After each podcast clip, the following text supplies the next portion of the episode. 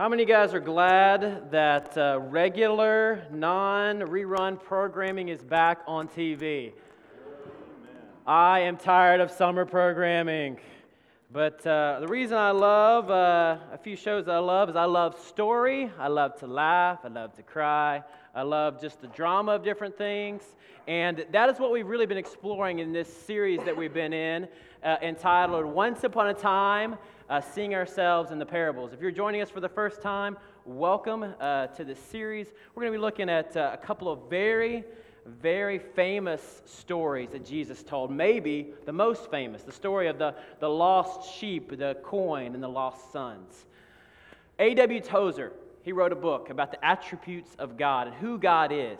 And one of the questions he asked was this, or he threw out there, he said, this statement What you think about when you think about God is the most important thing about a person.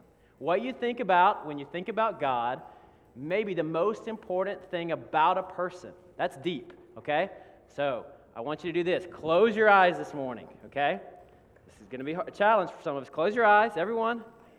What is the first thing that comes to mind when, you, when I say God? Are there images? Are there feelings? Are there, are there pictures? What comes to your mind when you think of God? All right, open your eyes. We asked our parents this past week to ask their children, What comes to your mind when you think about God? And we got a lot of answers. Um, most of them very heavy, um, which surprised me, but it just shows what a great children's pastor we have at this church. We're so blessed to have That's someone of that magnitude. Um, no, but we had a lot of them Jesus, Savior, Creator. We had a lot of one word things. Uh, but I'll just give you one today. One that was submitted was God, overall great dude. Well, what do you guys think about when you think about God? Perhaps it is a genie, oh, a sergeant, sorry. Perhaps it's a sergeant. Anybody recognize who that is? I, was I around when Gomer Pyle was around? Because I don't remember Gomer Pyle. Shazam. I was. I'm trying to make myself younger than I was. All right, when you think about God, do you think of a genie who can just grant you wishes? You just rub on the bottle and he pops out and grants you whatever wish you want. Do you think about the universe, uh, uh, maybe a distant God who's not really involved in our day to day lives, who is the creator, but he's just not there? Or do you think about a God who is just a get out of jail free God? He maybe you uh, think, well, I can just do something wrong and I'll just ask forgiveness about it later and I'll be able to, I'll get a pass, I'll get out of jail free. Or do you think of an a la carte God where you can just pick things that you like about God and put them all in one. Maybe like a buffet, when you go to a buffet and you're picking all the good things like chocolate, ice cream. That's what I would pick. well, what if you pose this question to you? What if your view of God is inaccurate? Have you ever had a first impression of, about someone that was not true. Maybe you heard about, well, I heard this about them, or you know, you got a bad impression because you saw something, or, or maybe a secondhand story. And, and before you even really got to know a person, you're like, you, that person's this, or that. I, just, I, I can never be close to them because of this. Or, and you just have these notions that are already there. I love working with teenagers. Uh, it's inevitable that there are, are friendships and there are rivalries oftentimes, this happens with guys, but also with girls. There's just these girl, before girls even meet each other, sometimes there's this, this dividing lines and there's these looks of spite and my mom would never even wear that outfit. I can't believe she's wearing it at school. And there are friends that are divided back and forth, and, and they haven't even spent time together. Well, the great thing about being a youth pastor is you get to just break this world up, and you force them to ride together in the same car on a road trip. And before the end of the road trip, they are singing Beyonce together and they are sharing uh, life's secrets together and they have become the best of friends and they never knew that about each other. And it's this beautiful moment. Have you ever had an opinion shattered about someone? You're like, man, I just totally got that one wrong. Today, we want to look at three very familiar stories. In Luke chapter 15, you can start uh, turning there maybe we've missed some of the heart of God. And today, that's what we want to look at who this God is. What does his heart bleed for? What does his heart ache for? And what does his heart rejoice for? There's an ancient story about a young man who came to a rabbi that he greatly admired. And he said, Rabbi, I love you and I want to follow you. May I become your disciple? My son, came the reply, Do you know what hurts me and what gives me pain? No, sir, I don't think I do, said the young boy. Well, then how can you say you love me if you don't know what brings me pain? Let's turn in our Bibles to Luke 15, 1 through 3. Then all the tax collectors and the sinners drew near to him to hear him. And the Pharisees and scribes murmured, saying, This man receives sinners and eats with them. So he spoke this parable to them, saying, Do you sense the tension?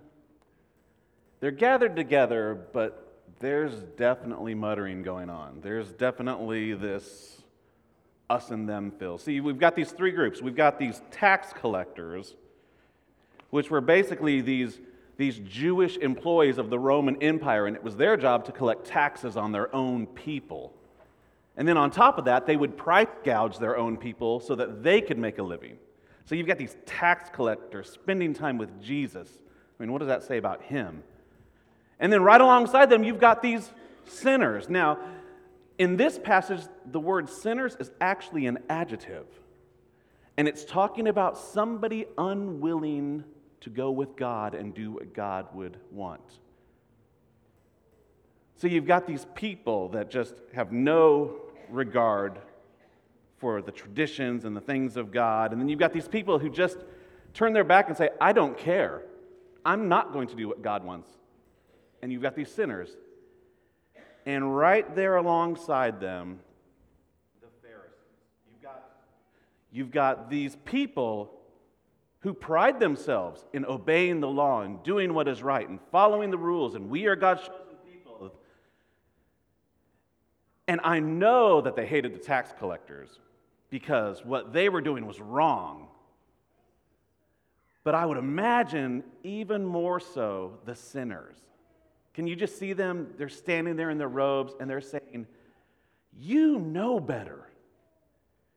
You could choose differently, and yet you choose to remain the same and not follow God. And it's into this setting with these three groups of people that Jesus unfolds these three parables. So we have the hearers. Here's story number one the lost sheep. Suppose one of you has a hundred sheep and loses one of you, one of them. First of all, the Pharisees are going, wait a second. I'm no shepherd. Shepherds are unclean. Sheep are unclean. I would never, ever be a shepherd. Instead, Jesus, what maybe you should say is, what if you owned a hundred sheep and you sent your shepherd out to find the lost sheep. That's what they want to hear, but instead, Jesus puts them right in the story. Suppose one of you had a hundred sheep and loses one of them. Does he not leave the 99 in the open country and go after the lost sheep until he finds it? And when he finds it, he joyfully puts it on his shoulders and goes home. Here's the scene 100 sheep, one is lost. We don't know where it is shepherds during that time in Middle Eastern time would say, you know, if you went to go look for one sheep, it would probably take you a day, maybe two, to find this sheep. And it wasn't an easy journey. It was over rocky country, it was over mountainous area. And when they found the sheep, most of them actually secretively would say, you know what? I kind of hope I find that sheep dead. And then I'll just grab some wool, maybe a bone that I can bring back to the, to the, the master and say, sorry, sheep was devoured by a lion, maybe something else. But because here's the hard part once that sheep is found, he's got to get back home. That day or two journey that got him there, got to get back home. Now, how does that happen? Maybe you've seen some pictures of this where the shepherd takes the sheep and actually puts the stomach of the sheep on his neck, takes all four legs, ties up the legs around the front of the shepherd and is able with the one hand to hold the sheep and one hand to maneuver around the rocky terrain. Kind of think that might be a good idea with my kids. Uh, throw them over the shoulder, wrap them up. Maybe that will help. I have three now, so maybe need a little more help that way. But that's the picture of this shepherd. But when the shepherd in this story, in the story that we find today, what, he, what does he do? Does he upset that he finds the, the live sheep? No. He rejoices.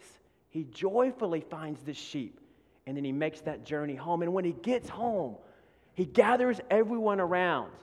And maybe this would have even stirred in the community this communal idea because a lot of times sheep were actually owned by a village. Maybe one house home would own one or two, and another home would own another two. And so the shepherd was kind of the shepherd over the whole village. So when he comes home and says, We found our lost sheep, it was a community moment where everyone rejoiced because that was wool that was that was providing for the not just the family but the whole community. And it was a beautiful beautiful moment. Do you know that you're valued by god? My very first job was anyone guesses?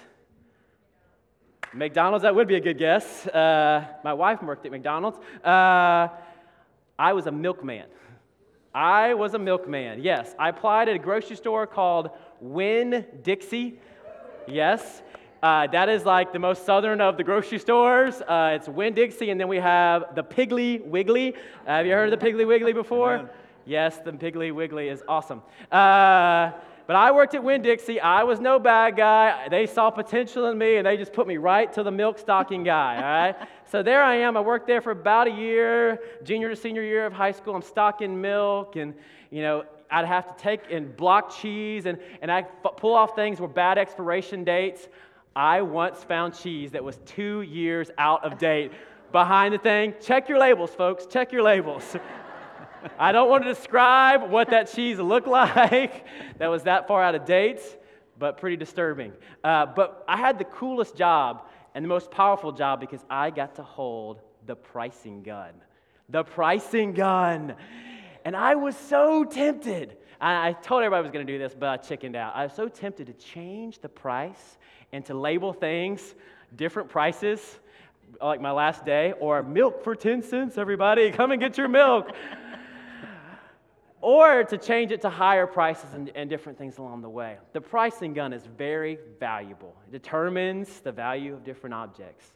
And let me tell you this a lot of times in our lives, we give the pricing gun of our lives and our value to other people. Hmm. We have handed it to others and say, You determine my value, you determine who I am. Let me tell you something, folks. You're better than that. You're more than that. You are valued. You are valued to God. You are the sheep that God would go after and leave the 99. Psalms 139 says this Oh Lord, you have searched me and you know me. You know when I sit where I sit and when I rise and perceive my thoughts from afar. You discern my going and my lying down. You are familiar in all my ways. Before a word on my tongue, you know, you know it completely. You hem me in Behind and before me, you have laid your hand upon me. Such knowledge is too wonderful for me, too lofty for me to attain. The Lord our God knows you, and he values you, and he loves you, and he has left everything to seek after you. A couple of things before we leave this story. A couple of just interesting notes. You can throw this out there. He, where does he leave the 99? In the open country, in the wilderness. Interesting. You might want to just put that in the back of your mind. And he also says this, and this is an interesting statement as you think about the hearers of the story. There's more rejoicing over one repentant sinner than over 99 who don't need hmm. to repent. Put that in the back of your mind as we go forward. Let's talk about the, move on to the parable of the silver coin. It says, or suppose a woman has 10 silver coins and loses one. Doesn't she light a lamp, sweep the house, and search carefully until she finds it? And when she finds it, she calls her friends and neighbors together and says, Rejoice with me, I have found my lost coin. Well, back then, they had dirt floors. My floor right now kind of looks like a dirt floor. It hasn't been mm-hmm. swept in a long time or vacuumed. But they had dirt floors, and they had uh, only uh, maybe if they had windows, they only it was only a small window, so it was very dark and very damp and very dusty in the houses. But she was on a mission to find this coin. So she lit a lamp and she was sweeping the dust around, trying to find it. There's dust flying everywhere. She can't see, but she is diligently searching for this lost coin. She's not going to give up until she finds it. Now, the commentaries all say that the, the coin was like about a day's wage. So she had 10 coins and she lost one, so she only had nine days of wages left. So maybe she was searching for the coin because she needed the money. I mean, it's a day's worth of wages. Um, but it, at the end, it says she threw a party, and most likely the party that she would have thrown for her friends and neighbors would have cost her more than that day's wage of that silver coin was worth. So she ended up spending more money than that coin was worth. So the, the better answer is that it had sentimental value to her. Um, back in those days when this parable was written, Jewish women um, would wear the 10 coins in their headdresses um, up above their forehead, and they would be given to them by their father at their wedding. And it was it signified her worth. It signified that she was um, a married, faithful woman, and it was all of her uh, who she was was tied up um, in that coin. So she was. Uh, in need of finding that coin. And so, whatever the reason was, whether it was a day's wage and she needed the money, or whether it was sentimental value, uh, it's clear that it was of the utmost importance to her to find that coin. Can I introduce you to someone? Thank you. Yes, Pastor Garen. That was the easy part of the sermon. Um, meet Snuggle Bunny. Aww. Hi. Or as Emma calls her, Shruggle Bunny. Um, we've had, do we have a picture? Did they show? Uh, oh, wow. I knew I'd get the awe factor there. Um, we've actually had Snuggle Bunny longer than we've had Emma. This was a gift that we got at one of our showers. And this was the doll, you know, they say when you have a baby, have some, a cloth or a, something and get the baby scent on it, take it home and let the dog smell it. And, I mean, this has been with Emma since day one. Um, just, just a regular doll, about $7, but to her, this is valuable. This Snuggle Bunny, the $7 piece of cloth, is extremely valuable. She never left Emma's side. She was, she's been to Disney World, she's been to church, she's been in the dirt playing around, she's been everywhere. Well, when Emma was three, um, we lost Snuggle Bunny. And I cannot tell you the trauma or the drama that came upon our house that day. Um, just a little context this happened a week after we found out that Jen had thyroid cancer. And so we are already a wreck. We have a six month old, Henley, and we have a three year old, Emma, and Emma is the only one acting normally um, or giving us any kind of relief from the chaos until Snuggle Bunny disappears. She was inconsolable. She cried nonstop. Where had Shruggly gone? Why would Struggle Bunny leave me? Where is Struggle Bunny? I need Struggle Bunny. We turned the house upside down. We revisited restaurants. We called friends that we had been to lately. Have you seen Snuggle Bunny? Emma will not sleep without Snuggle Bunny. Have you ever been there? Side note the key is to buy two initially nice. and swap them out so one never looks older than the other. That sounds like a Cosby show. Just, yeah, it does. Just a little parenting tip. But after a week of Emma being inconsolable, we were upstairs. I think it was Jen. She was cleaning up the loft and she looked in one of those decorative boxes that people like to have all over their house, and there, wadded up, was Snuggle Bunny. Apparently, Emma told us later, oh, yeah, she needed to take a nap. And so I put her in a bedroom, nice. her little box. But Jen found her. She called me, and we just looked at each other and we were like, finally, a win. We need a win this week. And we called Emma up, and she walks up the steps, and we show her Snuggle Bunny. And I cannot explain the excitement the joy, the utter relief, the, the ecstatic feeling that Emma had. And so we actually, for about 10 minutes, literally danced around the loft. We, we all held hands, and, and the four of us danced around. That snuggle bunny had come home. We, um, I think we actually said that she went on vacation and had just gotten back, because Emma didn't understand that. But, you know, it's a $7 toy. In the world's eyes, it is pretty insignificant. Not a lot of value. You can go to Toys R Us and buy 40 of them. But in Emma's eyes, and in the eyes of our family, Snuggle Bunny is invaluable. Snuggle Bunny is ours, and we missed her when she was gone. Hmm. And that leads us to our, our finale, the final story, maybe the most known story, a story of, of two lost sons. Jesus continued There was a man who had two sons. The youngest one said to his father, Father, give me my share of the estate. Now, hearing these words would be a dagger into the heart of a father.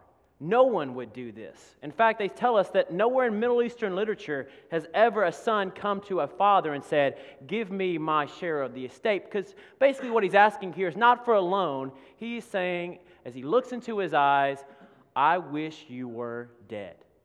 I wish you were dead so I can have what's mine. Can you imagine feeling and hearing those words as a father, as a parent? I wish you were dead. Maybe you have heard those words before. So he divided his property up between them.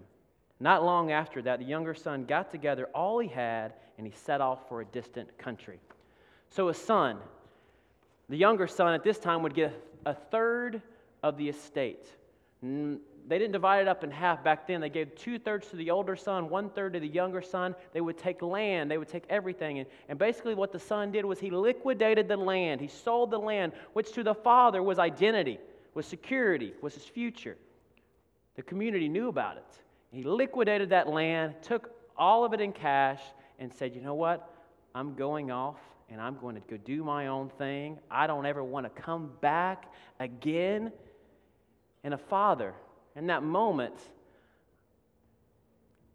he basically, I'm sure, tried to, to, t- to talk his son out of it, but eventually relents, gives in.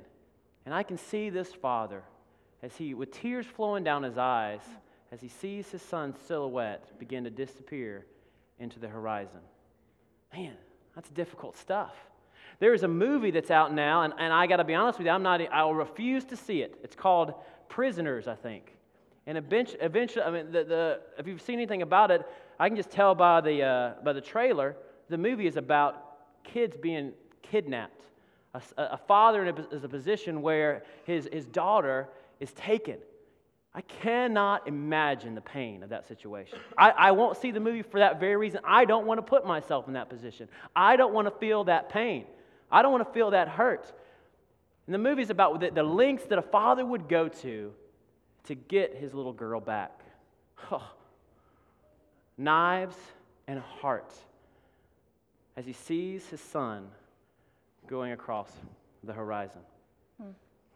When Philip was about four, uh, I took he and Ashley, she was a newborn, to the mall. I was pushing her in a stroller, and I had all the things that you have with newborns bags and purse and whatever. And Philip was following behind me, and he was playing on his Game Boy. I think that's what they were called back then. And um, I, I, just was assuming that he was following me. And we were walking down the, the hallway, and I decided to turn into a store. And about the time that I turned into the store, Megan, sorry, Ashley started screaming bloody murder. And I'm digging through the bags. I've got everything on the floor, and I'm digging through them trying to find a pacifier. I don't know how long it took me to do that and to get her quieted. And I turned around to say something to Philip, and he was gone. He wasn't there. And I thought, well, maybe he's just under the clothes racks because he used to like to hide under the racks and scare me to death. And but he wasn't there. I was screaming his name. The lady that worked there was looking in the dressing rooms for me, thinking maybe he crawled under one, uh, but he was nowhere in the store. So I just left everything there, all of the, the bags, my purse, everything, and I take Ashley in the stroller and I am running down the mall trying to find him, and he is gone. He is nowhere to be found, and I am screaming, Philip, Philip, and I am running. I mean, I'm sure I look like an idiot, and I am just screaming his name. Other people start trying to help me find him. I'm at Sears, which is one end of the mall. I go all the way down to the other, and I'm just screaming, asking anybody if he's seen him. Nobody's seen him. I'm thinking the worst. I'm thinking somebody took him. He's going to be tortured. I mean, he's scared, you know. And I get down there, and I see the security guard coming out of a store with him.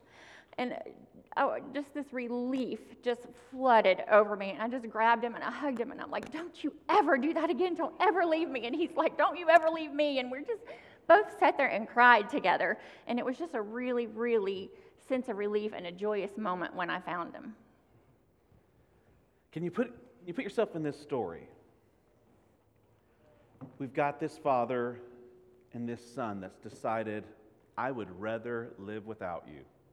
I'm going to take the cash and run.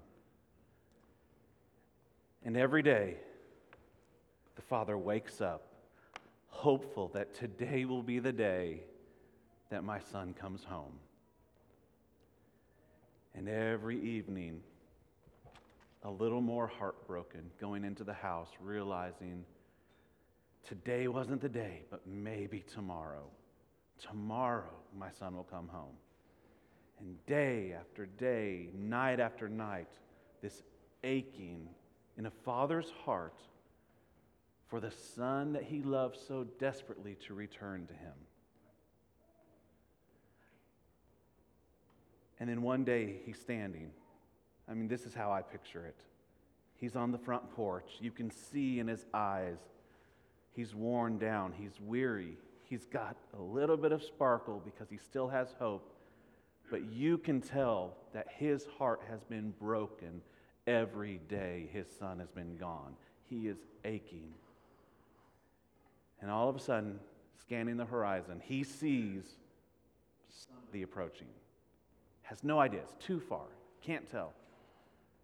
But as he starts to watch this stranger approach, he starts to notice things. He starts to think, you know, I mean, he's a little skinnier than my son was, but I mean, he's the same build.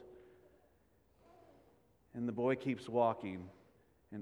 I mean, he slouched over. You can tell he's had a rough life, but I mean, if he were standing up, he'd be about the height of my son. And joy, hope starts to well up. And before he can even recognize the facial features, he knows who it is. He knows exactly who it is. He can tell by his son's gait. He can tell that this is his son, the son that morning after morning he had hoped for, the son that night after night he had ached over. His son has returned. And what does he do? He hikes up his robe and he beelines it straight for this son that's coming toward him. I mean, can you see it? This is unheard of. A father would not do that a community, people living around would be watching this happen and they'd wonder what's the father going to do? Is he going to disown him? Is he, what, what's going to play out here? And they're shocked when he raises up his garment and he bolts for this son that's finally come home. Now, we live in a day and age when many of our views of our Heavenly Father have been skewed by issues with our earthly fathers. And there may be some of you that sit here today and say, I don't even know that my dad would do that for me, my physical dad. Why would my heavenly dad do that? Some of you have had relationships with your dad that are much worse, much less than ideal. But I'm here to tell you that is not an accurate view of our Heavenly Father. The God we love and serve is the Father that is willing to do whatever it takes. In that day, a Middle Eastern man would never raise his garment, would never run. This just wasn't heard of. And yet, the Father is willing to do whatever who cares about traditions? Who cares about what society says? Who cares about what people say or think? My son has come home and I love him so completely, I can't spend another second away from him. Hmm. This is the kind of father that we serve and love. This is the kind of father whose heart goes from distraught and aching to paramount joy, to rejoicing, to excitement. He's overwhelmed when his son comes back home. Did you notice that uh, in the three stories, in the first two, uh, someone goes out and looks for what is lost? I mean, they are searching diligently, they're, they're going to find it no matter what. Uh, but in the third story, nobody goes out and looks for what is lost. Well, I was curious as to why nobody went out uh, and looked for the lost son, so I looked a few things up, and um, it, the Bible, the commentaries parallel it to the story of Cain and Abel. Um, I'm sure you know the story. Cain killed his brother because he was jealous and angry um, over Abel, and he killed him. And after he killed him, um, God said, Cain, where is your brother? And he said, I don't know. Am I my brother's keeper? And God is essentially saying, Yes, you are. You are your brother's keeper. Uh, there are lonely people um, all around us. Are we keeping our brother the way we're supposed to? There are hurt people all around us. Are we reaching out to the hurt people? There are lost people all around us. Are we reaching out to the lost? Do you know who your brother is? In November of 1964, First Lieutenant Dan Dawson, his bird dog plane went down in the jungles of Vietnam, right in the middle of the war. And the body wasn't found, the plane wasn't found. Word got back to California, and his brother Donald heard of the, of the tragic accident and that they couldn't find the plane. And so, what does Donald do? He sells basically everything. The story I read in Time said that he, he basically left his wife, his three kids with 20 bucks, and went to Vietnam in search of his brother.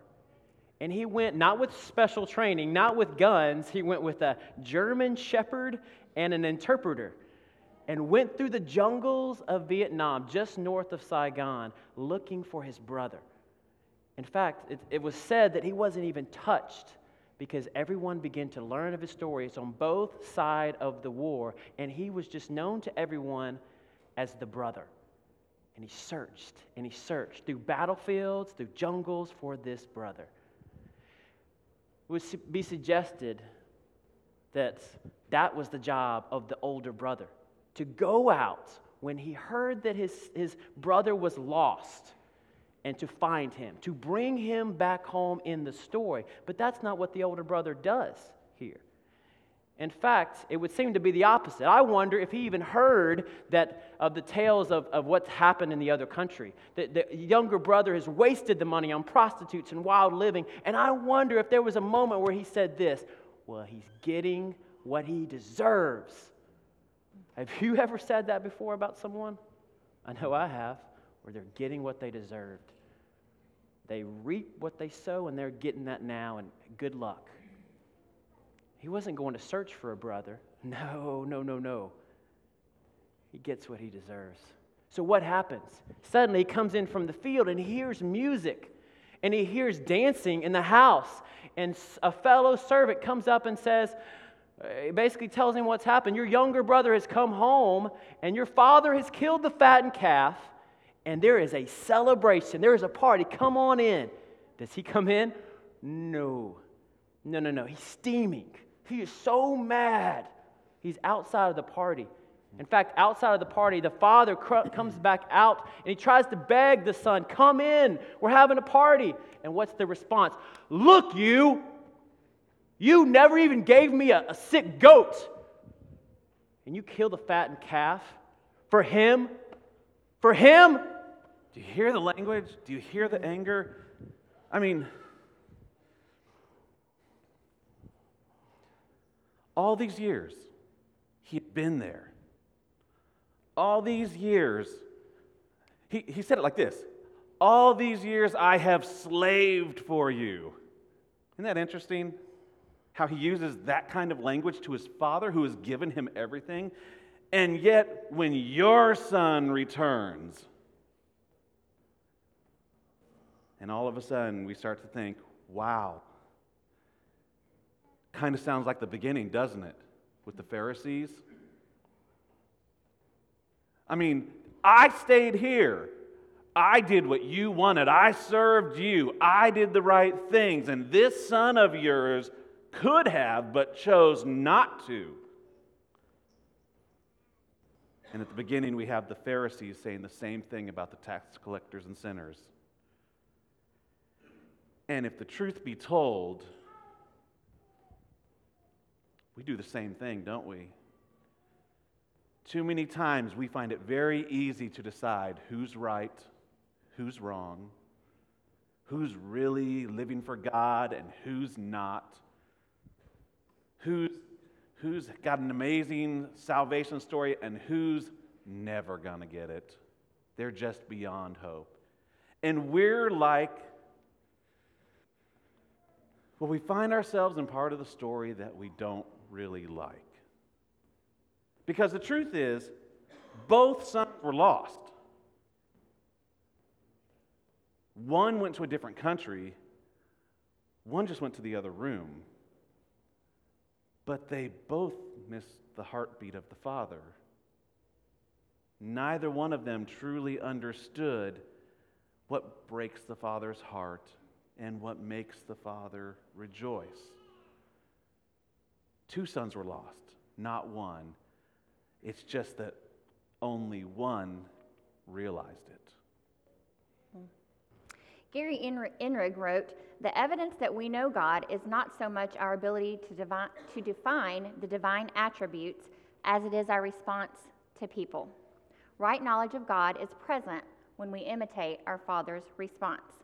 In other words, it's one thing to know what you're supposed to do, but it's quite another to do it. We hear about starving children on TV, we see the commercials, uh, we he- hear about World Vision and other places like that when we go to Christian concerts. We um, even hear about it in churches. Um, sometimes even we advertise for the Nazarene Compassionate Ministries, but do we put action behind um, knowing, behind our knowledge? You see, mercy is when mercy is action, working action, when you actually put action behind the need. See, here's the thing I love about these stories, and this is where I've made the mistake so many times. I've thought it was about the lost sheep, mm-hmm. the lost coin, and the lost son. But in reality, those are the objects of the story. They are not the subject. The subject is this Father. The subject is this God who, like a shepherd, does whatever it takes, is willing to leave everything to find this lost sheep. This God that we love is like this woman who finds so much significance in us that she will do whatever it takes. God will do whatever it takes to find us, to redeem us. God is like this father who is willing to let traditions and rituals and what other people say, none of that matters. The only thing that matters to this father is the lost coming home. Mm. That's what makes this father rejoice. Mm. God also rejoices when we are in right relationship with him, when we let him advance his kingdom through us when we love others the way that He loves us. When we pray and read our Bibles and grow closer to Him. When we seek to know what breaks the Father's heart. And when we come home. Hmm. As Pastor Garen said, these, point, these, these stories are not about a coin, a sheep, or sons. It's about a father and his heart. And how well we know God's heart is revealed and how we rejoice. And if we rejoice with what He rejoices in, and if we ache for what His heart aches for, can I tell you? I want to be a part of a community of believers that rejoice when the lost are found, when the mm. lost come home. And I don't mean just, oh, that was awesome. That was a, that was a neat little service. I mean, rejoicing when we see someone saved, mm-hmm. when we see someone come to know the Lord for the first time, when stories would just buzz around about, you'll never guess what happened. I was in a Starbucks. And suddenly I had a conversation with someone, and you're not going to believe what happened next. We prayed right there in Starbucks. And, and this woman, she might come to church on Sunday. And it was a beautiful time where she gave her life to the Lord. And the story would get around on Facebook and conversations. And suddenly, not just a few of us, but all of us would want and desire to hear those stories and we would rejoice and we would our hearts would break when we hear the opposite and we would lift each other up and we would pray for those that's what god has called us to be this uh, this morning the table is set there's a party going on we heard at the very beginning of this story we heard the who the audience was. We have Pharisees, we have sinners, we have people that have been living right all of their life, have been doing good things all of their life. We have those who have chosen the opposite, the lost. We have sinners. That's who's hearing these stories. And now we find ourselves at the end of the story. And the end of the story is the celebration. There's a party going on inside of the house. There was a son that was lost, a father who was aching, and this son has come home, and, and the father is celebrating. He has given the best, he has given the ring, he has put the shoes on, he has placed the robe on of a celebration. And this celebration is for those who are lost. And then there's a son who is sitting outside of the party. And he is upset. And he has a decision to make. Do I go inside? Do I go to the table? Do I rejoice? Two lost sons, both can be found. This table is a table of grace. We heard about the job of the older son earlier, the one that should go out and search for the younger. Today, we have good news, folks. We have an older brother one that came down thousands of years ago, and he came seeking to save which was lost.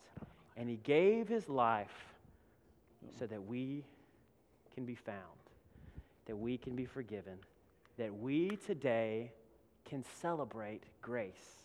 We can be a part of the party. It doesn't matter what your story is. I don't care if you've grown up in the church all your life. If every Sunday morning, night, Wednesday, wherever, and you've done all the good things, and you've checked all the, the marks, the table is for you, folks. Come in. Let's rejoice when the Father rejoices. Let's ache when He aches. Or maybe you are feeling lost this morning. Maybe you're feeling far away from the Father. And maybe you've made decisions and you've taken steps away. And you're at that point of realizing your need for Him. Can I just share? We've all been there before. We've all been that place when we realize, God, I don't want just the Father's riches, I want His presence. Mm. I need God. I need Him. We all need Him. Today, the table is for you as well. This morning, we're going to take communion in a way um, maybe unlike you ever have. Um, I know I haven't done it this way. But what better way to talk about this Father that invites us into this celebration than to come to a banquet table and to celebrate? And so I want to give you a couple of instructions. First of all, chaos is not the enemy. We don't have to come down single file. That's not how you would come to a party. You would just come and you would be there, and maybe you would have to wait, and maybe you wouldn't. But that's okay. The point is that everyone is invited to this table. All the lost are welcome at the banquet. come. Come in. Come to the banquet. And when you come, we don't go to a banquet, banquet with a somber mood. We go with excitement. We go with joy. We go rejoicing because we were that son. And we've made the choice to come into the banquet. So come with excitement. The music's going to be a little bit more lively than before because at a banquet, music would be lively. I hope that on the way up, you'll be greeting each other and celebrating as you come up to take this table to which we all belong. Come to the table. The night in which our Lord was betrayed, he took bread and he broke it. And he said, This is my body that was broken for you. He took a cup. And I wonder, as he lifted it up to the light, he thought about what was to come. He said, This is my blood that was shed for you and for your sins. This morning, in the Church of the Nazarene, we believe in an open table. You're welcome to come. All you have to be is a, a one that says, I am a follower of Jesus Christ. I believe in this grace. You are welcome. If you are in need of gluten free, we have it over here as well. And uh, we want to rejoice this morning. Also, if you're someone that you can't come up to the table today, we want to bring the table to you. Just get our attention and, and we'll do that. The candles have been lit, the table is set, the music is beginning to play. Let's celebrate this morning. Come as you feel led. If you want to pray, if you need to pray, pray. Table is here. Let's celebrate our Lord.